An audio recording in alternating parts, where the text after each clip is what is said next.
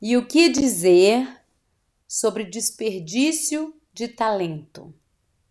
Hoje eu tô aqui com Eliane Miranda e de novo a gente nessa parceria incrível vai conversar sobre o oitavo desperdício do Lean. Né? A gente sempre ouve aí os sete desperdícios, né, Eliane? E aí o oitavo tem aparecido muito, principalmente agora, onde a gente discute muito sobre multidisciplinaridade e eu vou usar sua frase, Eliane. Não adianta ser lean sem ser ágil. E não adianta ser ágil sem ser lean. Vai lá. Conta pra gente o que, que, é isso. É isso mesmo. É, é um desperdício importante nos tempos atuais, né? Afinal, as organizações elas estão trabalhando em função do conhecimento, não é nem da informação mais, né? O conhecimento é a mola propulsora, é isso que gera valor toda organização precisa das pessoas, as pessoas efetivamente fazem uma organização. Então, como que acontece esse desperdício de talentos, né?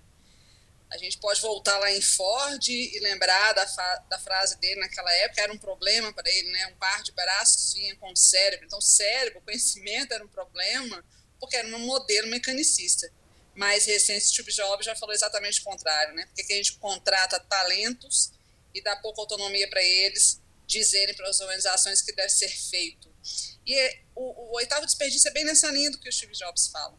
Né? A gente tem talentos, eles estão aqui na empresa para resolver problemas, né? E não é, para a gente colocar ali né, processos, controle, burocracia e tentar reger esse conhecimento. É, é, e hoje as organizações falam muito, né, Isabela? Colocar as pessoas certas no lugar certo. É exatamente a tentativa de se evitar esse desperdício de talento aí.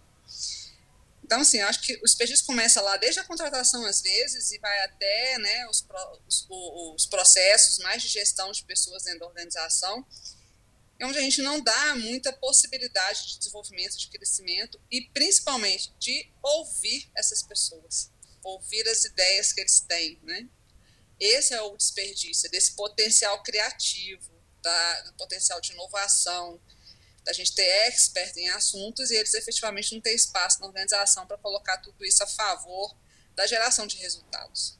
Esse é o oitavo desperdício. Você acha que é isso mesmo, Isabela? Menina, você falou tanta coisa. E eu lembrei de várias coisas que a gente já falou durante a nossa jornada juntas, né? É, essa questão de cada um, às vezes, ficar ali dentro, dentro da sua caixinha, fazendo coisas pré-determinadas por alguém, e aí a gente pensa que a gente é contratado com aquela finalidade e a gente fica na zona de conforto muitas vezes, né? E não, e não foge para descobrir coisas novas. Às vezes reclama, né, Eliane, de ser, de estar tá sendo às vezes usado em determinadas situações, se faz algo diferente do que está ali acostumado.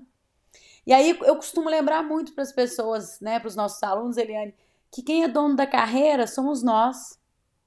Então nós temos essa responsabilidade perante essa nossa, esse nosso protagonismo de aprendizado.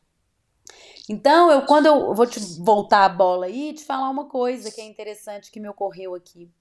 Essas estruturas hierárquicas, elas infelizmente também possibilitam isso, né, Eliane? Porque é, quando eu tenho ali uma estrutura hierárquica onde eu só convivo com aquelas pessoas, né, onde eu tenho às vezes opiniões só daquelas pessoas e do meu chefe, às vezes eu não fujo muito dos padrões, né, e não ouço às vezes pares que têm outros contextos, outros problemas, outras vivências, né, e com isso também perco muito, desperdiço muito meu talento, né, então acho que é um perde-perde.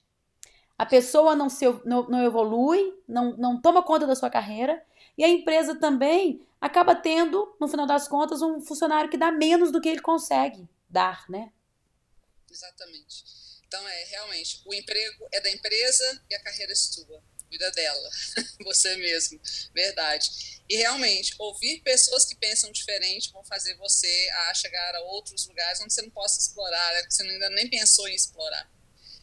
Então, assim, o desperdício de talentos nas organizações, ele realmente, a estrutura hierárquica, funcional, ela limita, né? A pessoa às vezes está naquela função, está fazendo bem, é melhor que ela fique lá, né? Às vezes é confortável, até para o gestor, a pessoa naquela posição, mas não é isso que impulsiona organizações nos dias de hoje, né? A gente sabe bem, né? Agilidade pede outro comportamento, né? Pede outra coisa. Por tudo isso, Vamos lá, inibir esse desperdício que ajuda muito quando a gente ouve o nosso time.